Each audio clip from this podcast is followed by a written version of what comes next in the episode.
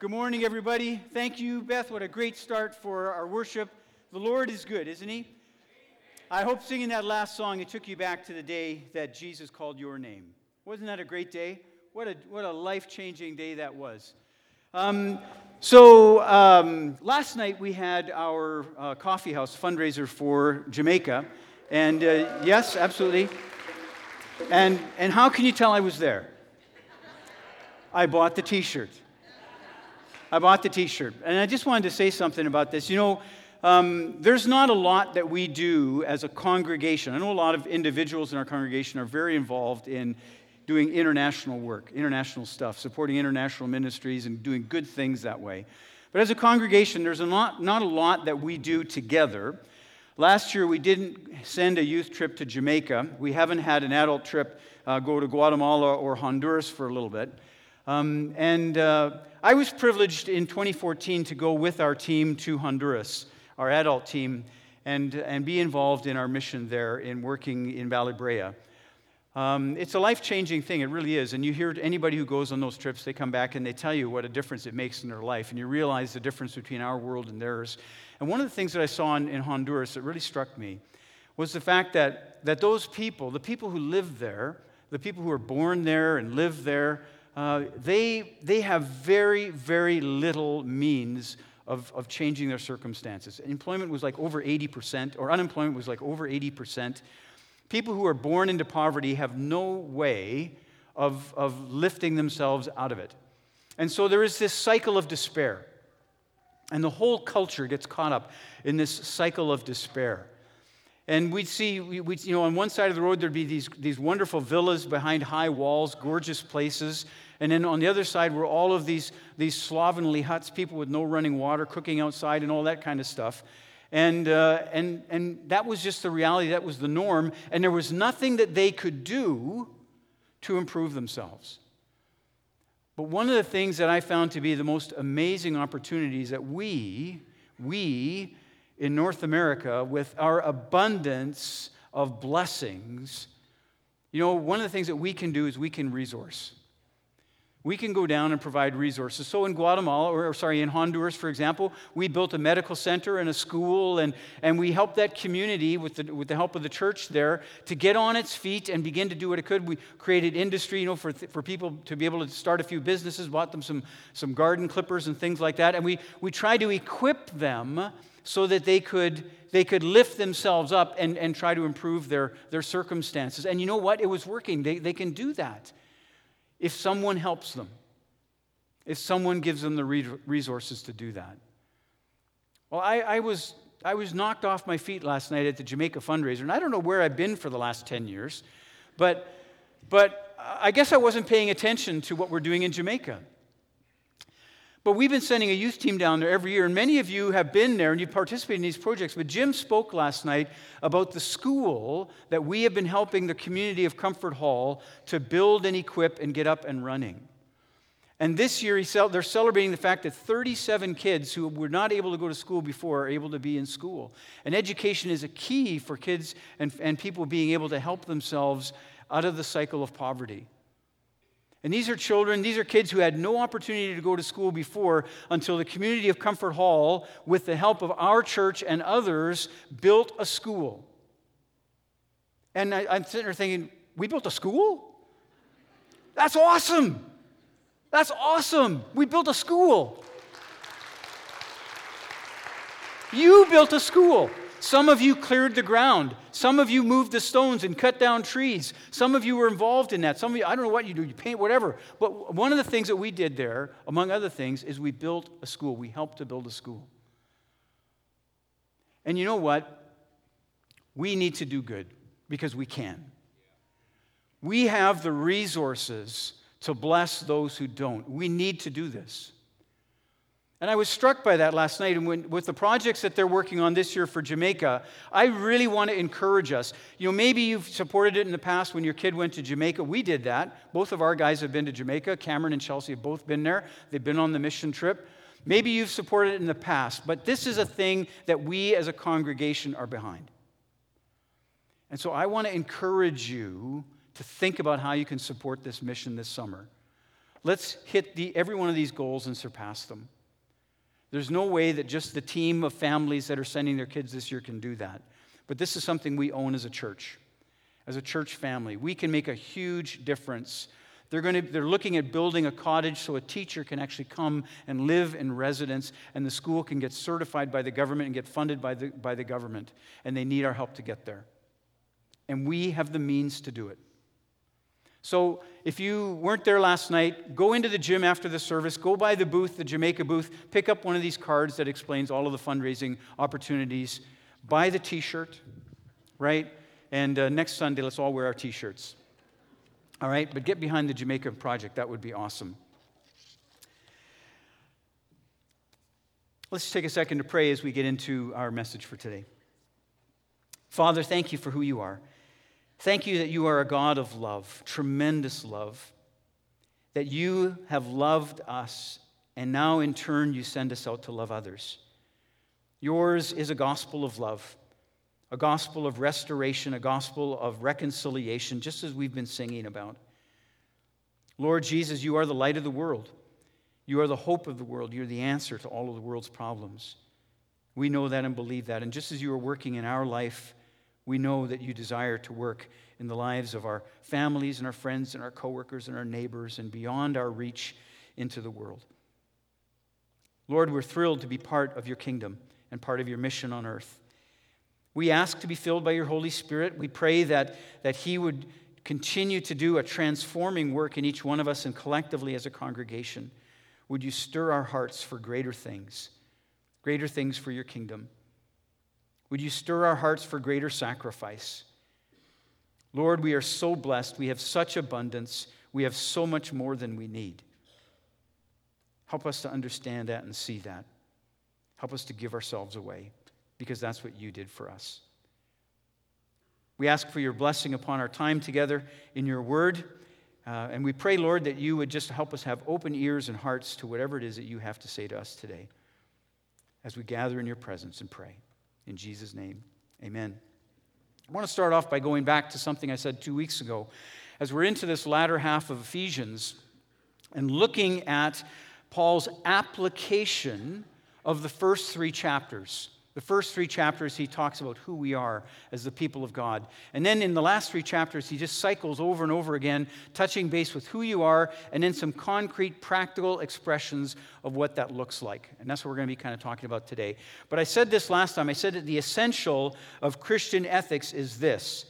And I wonder if you can fill in the blanks for me. Do you, anybody remember what I said? Our blank of Christ flows from our blank in Christ. Anybody remember what that is? Imitation, and identity. So, what is it? Say it for me. Let, put the in the sentence. Survey says, spot on. Way to go. That's right. Our imitation of Christ flows out of our identity of, in Christ. And that's a, that's a really important principle for us to remember. A really important principle because it is Paul's point. And it is the key to understanding the Apostle Paul's theology. It comes over and over and over again in all of his letters. If you read the, if you read the epistles, you'll notice that Jesus does, or Paul does not quote Jesus very much. He really doesn't. He doesn't refer to Jesus' example or Jesus' Jesus' teachings very much. He has an awful lot to say, wrote more of our New Testament than anybody else. But the key to understanding him is that he continually refers to us as believers being in Christ. Jesus is always there, Jesus is always referenced, but it's Jesus in us as we're living out the reality of who we are in Christ. Paul spent three chapters in his letters to Ephesians, the first three, the first half of the letter, trying to help them understand who they are before he ever gets to saying what that should look like in real practical terms.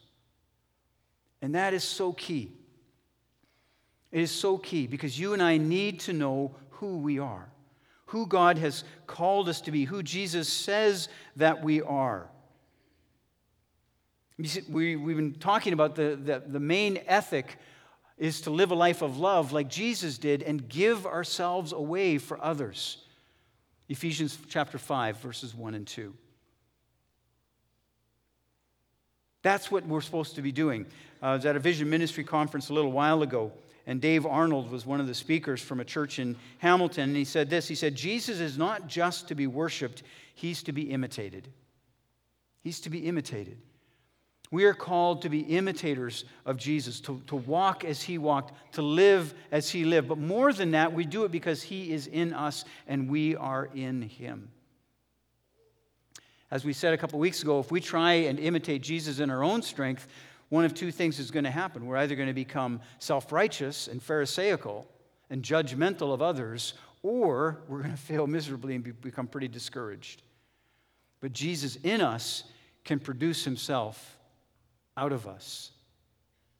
And so, our main understanding and focus, and Paul's main point over and over and over again, is here's who you are. So live like it. So live like it. Here's who we are. Every week we celebrate that when we do communion. Listen to what Paul writes in 1 Corinthians chapter 10, verses 14 to 22, where he says this Therefore, my dear friends, flee from idolatry. I speak to sensible people. Judge for yourselves what I say. Is not the cup of thanksgiving for which we give thanks a participation in the blood of Christ? Is not the bread that we break a participation in the body of Christ? Because there is one loaf, we who are many are one body, for we all partake of the one loaf.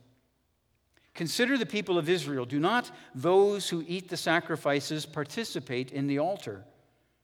Do I mean then that a sacrifice offered to an idol is anything, or that an idol is anything? No. But the sacrifices of pagans are offered to demons, not to God, and I do not want you to be participants with demons. You cannot drink the cup of the Lord and the cup of demons too. You cannot have a part in both the Lord's table and the table of demons. Are we trying to arouse the Lord's jealousy? Are we stronger than He? The cup that we take, the bread that we take, it is participation in Christ. Participation in Christ. And that word participation is that wonderful Greek word koinonia koinonia. We often use it to refer to fellowship. And, and we talk about how we as a church should have koinonia with one another, or fellowship with one another. And it's such a rich word because it means deep intimacy. Deep intimacy.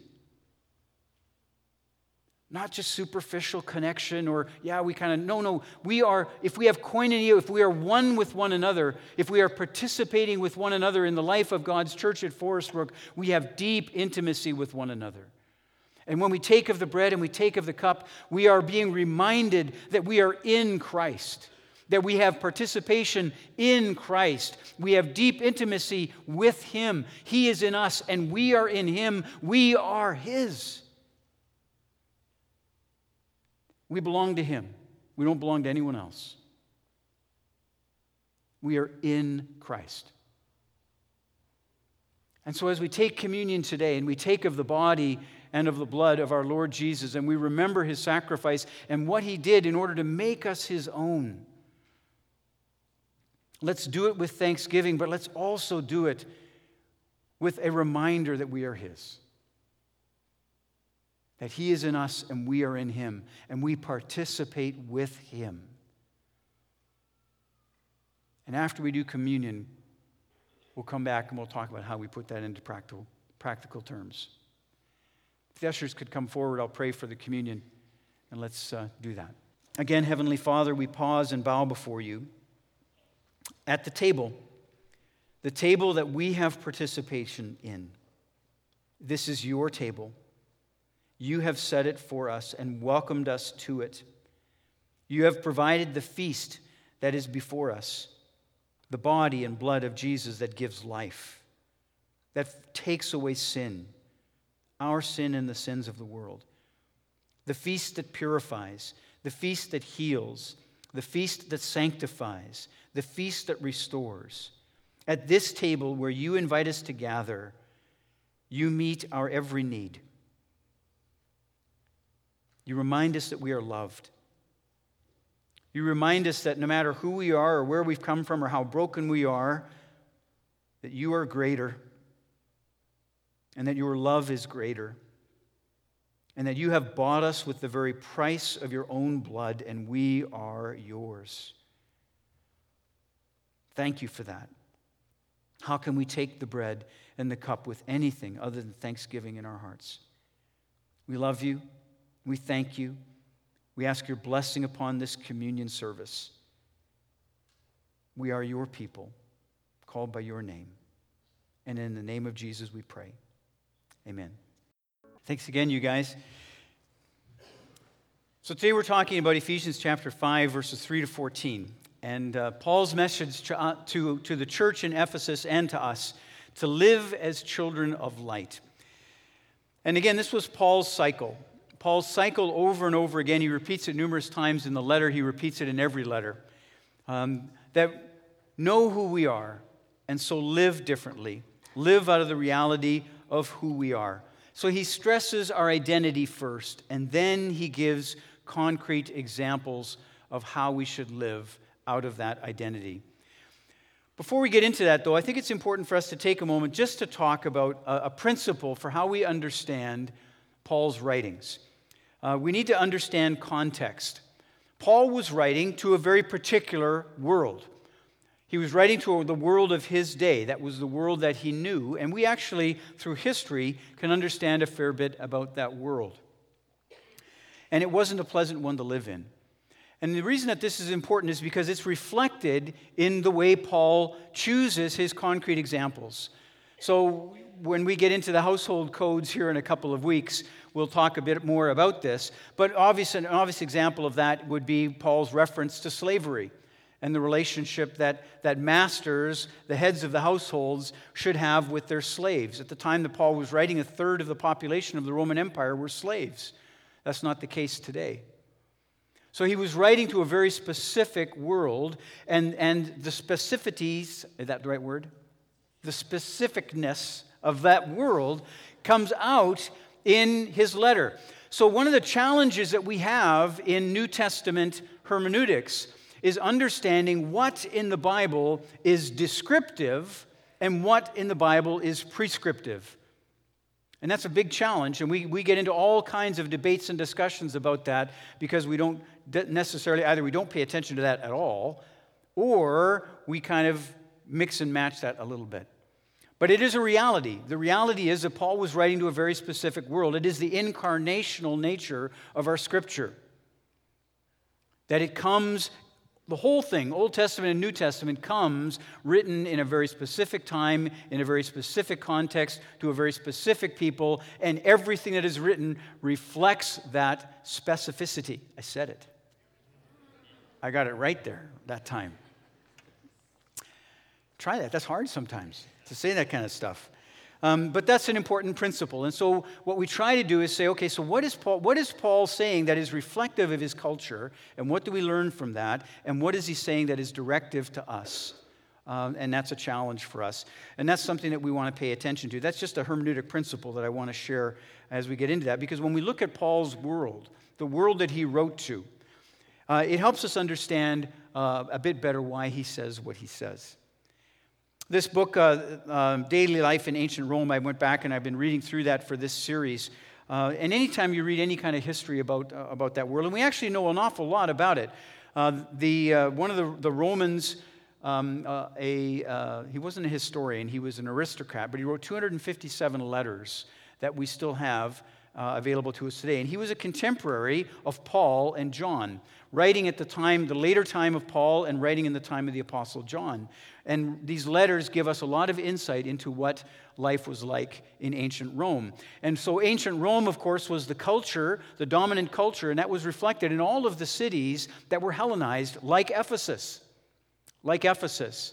It would have been a Roman city and it would have reflected much of the same culture. Just like you can go you know, anywhere in North America, in Toronto or New York or, or Boston or any of those cities would all reflect our Western culture. They would all have their uniqueness, but they would all have the same basic reflection of values of our Western culture today. It was the same in the Roman Empire with all of those Hellenized cities. And these cities were very crowded, they were congested. They had narrow streets and tall buildings. Uh, they were unsanitary. People who lived in that world lived with a, a, a daily fear of death because you could die at any moment. They were violent. There were, there were gangs and thieves and robbers. You could get killed in the streets. Any kind of illness, any kind of infection, any kind of disease could, could take your life. They lived with a daily threat of that. It was an incredibly superstitious culture, deeply pagan with all of their pantheon, but more than that, they lived in a fear of their gods and they lived on, on a nice edge of trying to make sure that they appeased their gods so that they wouldn't get tipped over by the fates into disaster. Divorce was epidemic. Epidemic. Adultery was so common. Prostitution Sexual you know, deviancy and sexual sin was just everywhere. The book mentions that divorce was so common that it wasn't uncommon at all for individuals to have three or even five marriages, and in one case, one individual is referenced as having had 10 marriages. Marriages were often for economic reasons or convenience or political or family alliances. Very rarely were they for love or relationship. And as a result, many couples were childless. The Roman government three times tried to legislate moral reform, and every time it failed. It was just a dark, dark society. Deeply demonic, deeply distorted, deeply troubled.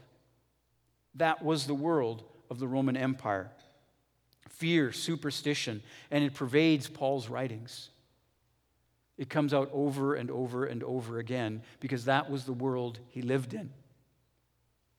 That was the world that he lived in. So, after having just said at the start of chapter 5 that we are to live a life of love, be imitators of Jesus, and live a life of love and give ourselves away for others, just as Jesus gave himself away for us as a sacrificial offering, he says this in verses 3 to 5. But fornication and impurity of any kind or greed must not even be mentioned among you, as is proper among saints. Entirely out of place is obscene, silly, and vulgar talk, but instead let there be thanksgiving.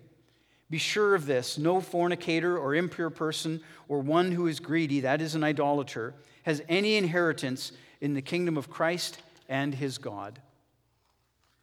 What a sharp left hand turn when you think about it, right? After what he just finished saying. And he gives these two triads as his first vo- uh, venture into these ethics fornication, impurity, and greed, and obscenity, foolish talking, and coarse joking. What, what's he getting at here? What, what, what, do these, what do these triads have in common? Well, when you get into the original language, you'll see that the word, that these are strong words. Fornication and impurity and greed refer to being desensitized in our, in our very soul and our spirit and having a lust and a covetousness for more that, that, that it was all about satisfying the self through gratifying the cravings of the flesh. And if, if you remember in Ephesians earlier, in, in Ephesians chapter 2, verses 1 to 3, when he reminds the church, he says, Look, we were all like that once. That was the way that we lived, that was our way of life. That we, all of us, were living in a way that we were seeking to gratify the cravings of the flesh and its evil desires. Now, why is that? Why is, is he just being on his high moral horse here and kind of, you know, calling down people for, for was he a prude? Or is there a reason for it? it was, is it because that this society was so twisted and so distorted? And remember, when we talked about that part of Ephesians, people's lives were so hollow. They had no meaning, they had no purpose, they had no hope. And so they lived daily simply to satisfy the flesh because it was live for today, because tomorrow we die. And it was that kind of a culture that he was writing to. And he was saying, Don't do that. That's not proper. That's not, that's not fitting for who you are as children of light. Obscenity, foolish talking, and coarse joking Can it be that sometimes, you know, they always say that humor has its dark side, right? The put down humor and all of those things, that there's, there's an unhappiness in us that gets reflected in, in the way that we use our speech and even the jokes that we make. We're covering up for something. And what Paul is saying to us here today is, is that, you know, remember that, that it matters what we do with our bodies. It matters what we do with our bodies. Paul says in 1 Corinthians, he says, You're not your own, you're bought with a price. Glorify God with your body. He made us sexual beings, and He intended for us to glorify Him in all of our being, including who we are as sexual beings. It matters what you do with your body. For them, it was just a matter of giving themselves away and, and for a momentary satisfaction for that moment, just to fulfill the, the desires of the flesh seeking some kind of escape from the dreariness and the fear of their everyday existences. And it matters what we say. It matters what we do with our mouths. It matters what we do with our speech. It really does. The scriptures say that out of the abundance of the heart, the mouth speaks. And what comes out of our mouths is a reflection of what's going on inside of us. And so, paying attention to our speech is actually a way that we can guard our hearts. It's a way that we can listen to ourselves and, and say, Am I hearing myself? What is that saying about, about who I am? What is that saying about what's going inside of me? What is that saying about what's going on in my heart? It matters what I, what I say, it matters what I do with my speech.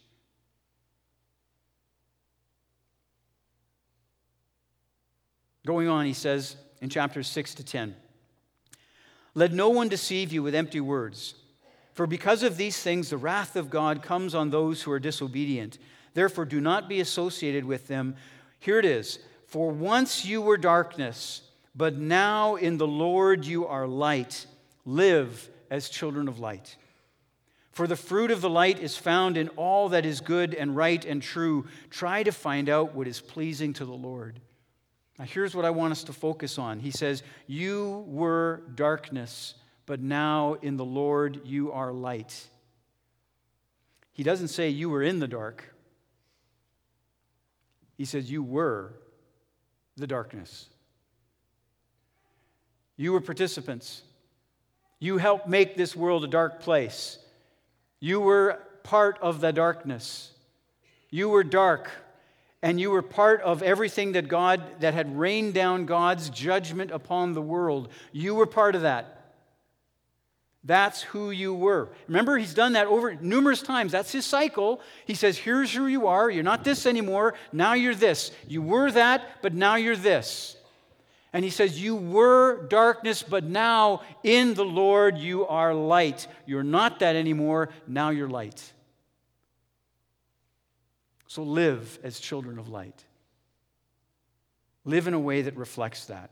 Live in a way that reflects who Jesus has made us to be, is what he's saying. Now we are light. So just as we contributed to the darkness, we are to contribute to the light. He's not saying now you are in the light. You're not the same person who now just has a different set of beliefs or the same person who now just behaves a little bit differently or now has some religion. You're fundamentally, irreversibly a different person than you were. You now have Christ in you.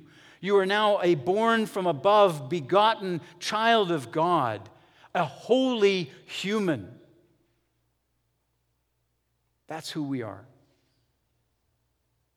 He says, so live like it, live into it.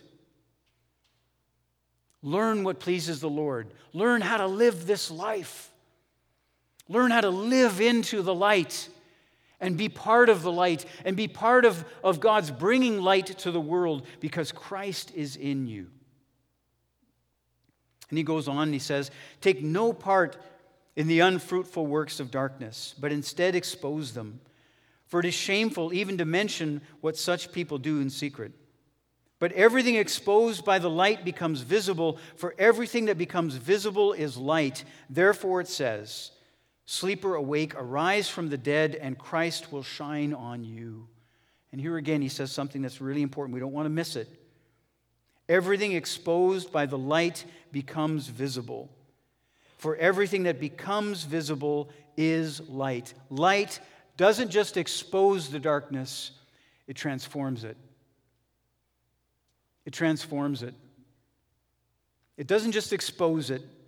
The light in you is not meant to simply expose the darkness as if we can stand in front of someone and say, There you go, sinner, I expose you. Because the light in me is shining on all of your ugliness and all of your sinfulness, and there you go. But the light in me, because it's Jesus in me, doesn't just expose, He transforms. He transforms. He calls light out of that darkness. Evil is overcome by good, and we are participants in that. This is the work of the light. This is what it is to live as children of light.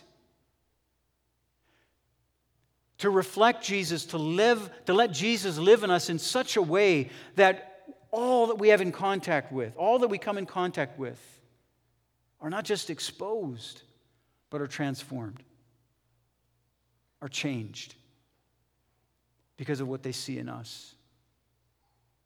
Because of what they see in us. Light exposes the darkness, absolutely, but it transforms it as well. I love reading about the life of Jesus and looking at his example. I know all of you do as well, but one of the most amazing things and startling things about him was that he went to places where, where righteous people would never go and he would touch unclean people. He would hang out with prostitutes and with lepers and with tax collectors and sinners. And he didn't just expose them, he transformed them. He transformed them. We'll talk about how he did that in a couple of minutes. I just want to give you a chance to reflect on something. If we are called to live as children of light, and not just expose the darkness around us, but actually to transform it. How might the Spirit be wanting you to contribute to the light in your world? I want to give you a minute or two. Sheldon's going to come up and, and play.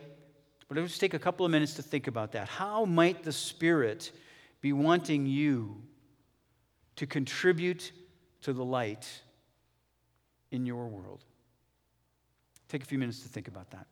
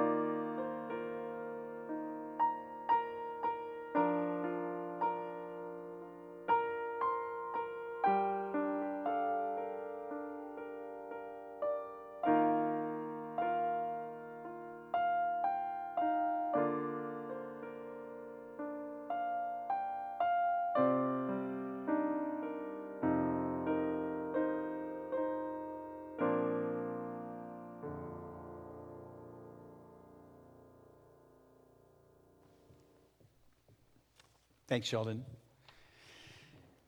When you think about it, is it any wonder that the early church was able to transform the world and transform the Roman Empire?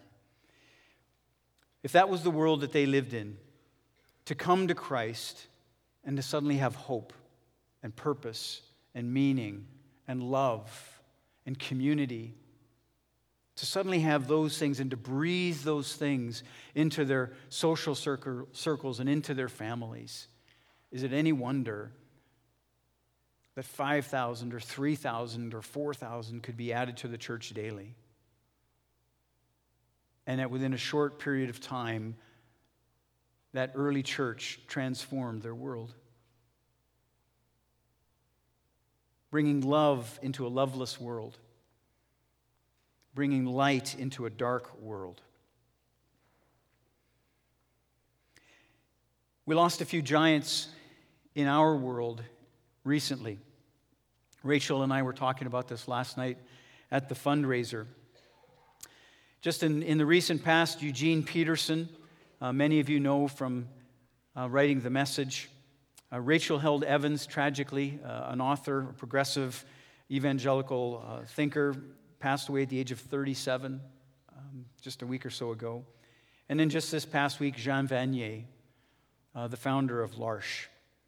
And each of these, in their own way, were voices to the church of our generation calling us to pay attention, calling us to wake up to look at our witness in the world, to look at our place in the world and say, Church, pay attention. Pay attention.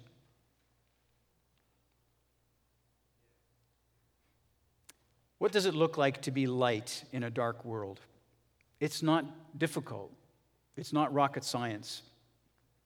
Last week, I had the privilege of doing the uh, funeral service for George Boutros, Mahar's dad. And I was really struck by the things that Mahar and his sister um, Mira, Mira, Mira, said about, about uh, George. Mahar said, My dad lived a life of sacrifice and gave himself away for the family and for others.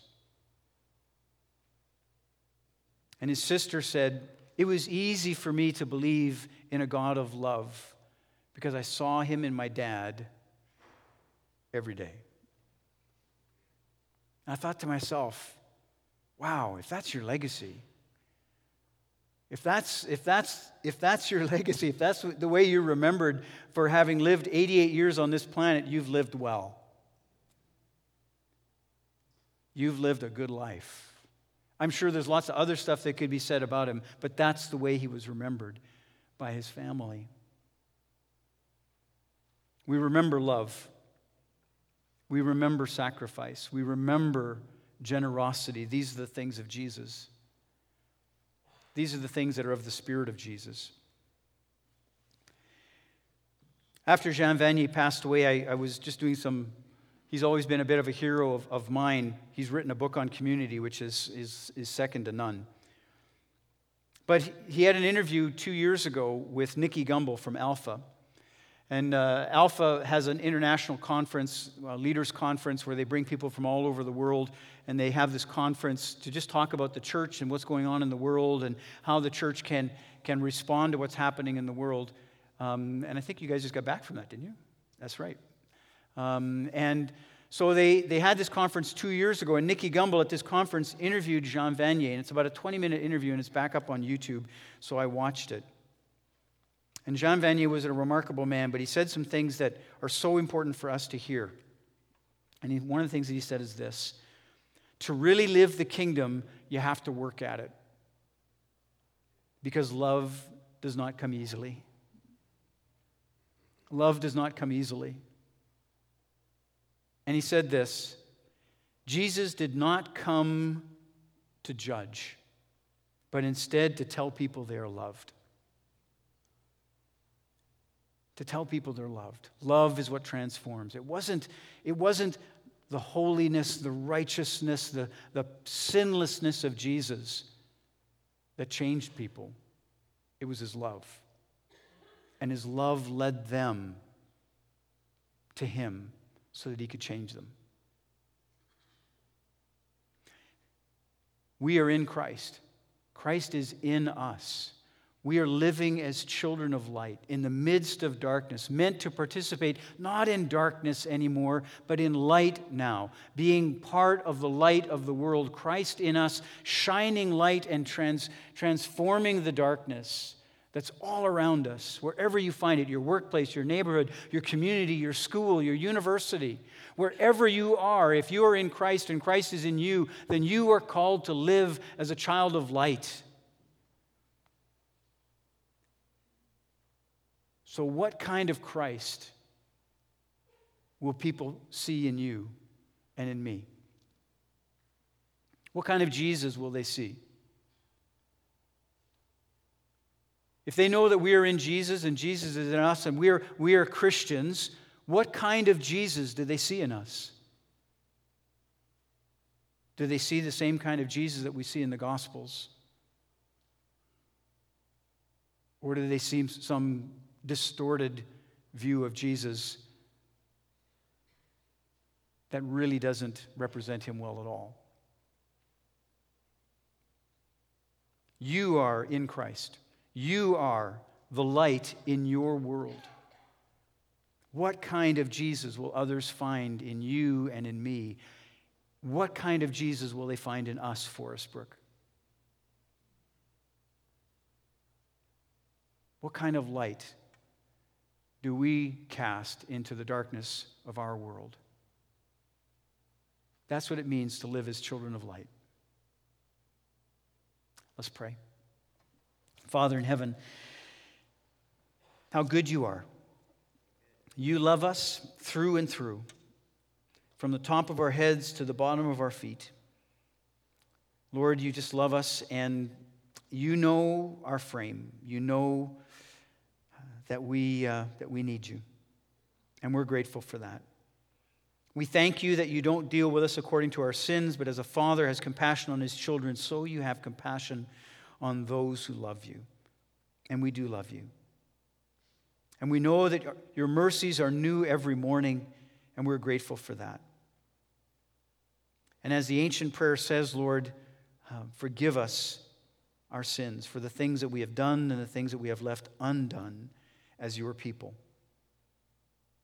We're excited about what you're showing us and what you're doing in our midst and what you're saying to us and how your Holy Spirit is, is working to, to revive and renew not just this church at Forest Brook, but your church everywhere. Because you love the world that you gave your Son for.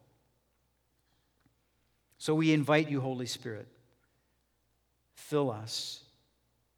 Fill us with the, the love of Jesus Fill us with the light of Jesus. Fill us with the fruit of your presence.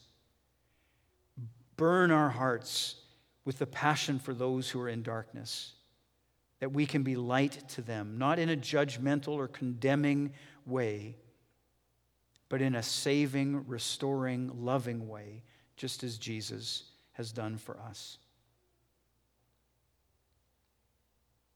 Would you change your world? Through your church for the glory of Jesus. And in his name we pray. Amen.